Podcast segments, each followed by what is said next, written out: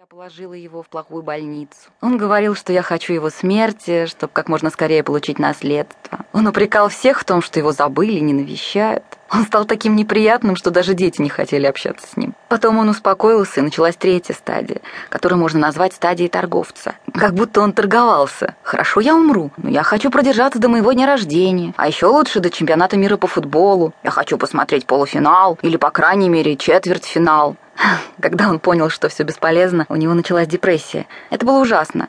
Он не хотел говорить, не хотел есть. Как будто он вдруг от всего отказался. Он перестал бороться, потерял всю энергию. Он был похож на опустившего руки боксера, который ждет последнего удара. И, наконец, началась пятая стадия. Он согласился. У него вновь появилась улыбка. Он попросил магнитофон, чтобы слушать любимую музыку. Он особенно любил Дурс. Это напоминало ему его молодость. Он умер с улыбкой в наушниках, слушая Heroes the End.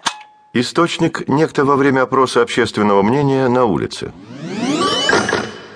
И оказываюсь в красном мире моих фантазмов, следующих за синим миром и черным миром страха. Здесь материализуются все мои самые сумасшедшие желания. Я нахожусь на третьем небе. Ощущение удовольствия, огня, влажной жары, сладострастия. Я встречаю свои самые экстравагантные сексуальные фантазмы самые скрытые желания. Я немного задерживаюсь здесь. В сознании возникают особенно возбуждающие сцены. Самые сексуальные актрисы и фотомодели зовут меня в свои объятия. Моя жена и бывшая любовница встречают каких-то красивых юношей. Я хочу остаться здесь, но в конце концов следую за центральным лучом, как аквалангист, боящийся удалиться от страховочной веревки. Так я пересекаю МОК-3.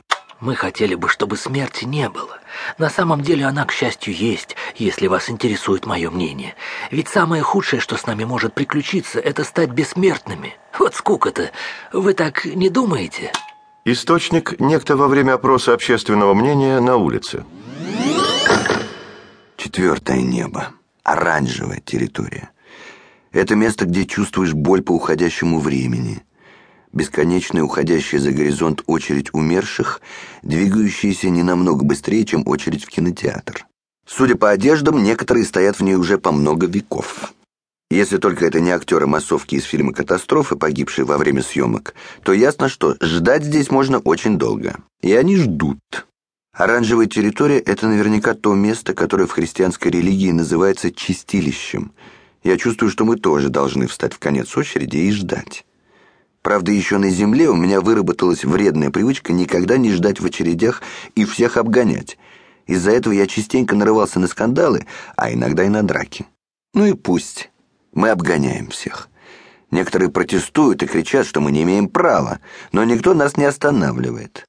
Обгоняя очередь, я встречаю героев древних войн, о которых пишут в учебниках, древнегреческих философов, царей давным-давно несуществующих стран — я бы хотел взять несколько автографов, но место к этому не очень располагает. Роза, Амандин и я летим над мертвыми. Они образуют широкий поток, текущий к свету. Стикс. Вход на оранжевую территорию является его источником, и чем дальше, тем очередь покойников становится уже, пока не превращается в узкий ручей. В глубине новая матовая стена. Мы проходим МОК-4. Я о смерти никогда не думаю. Я боюсь, что если о ней подумаешь, это ее привлечет. Я просто живу и живу, а потом будь что будет, там посмотрим. Источник – некто во время опроса общественного мнения...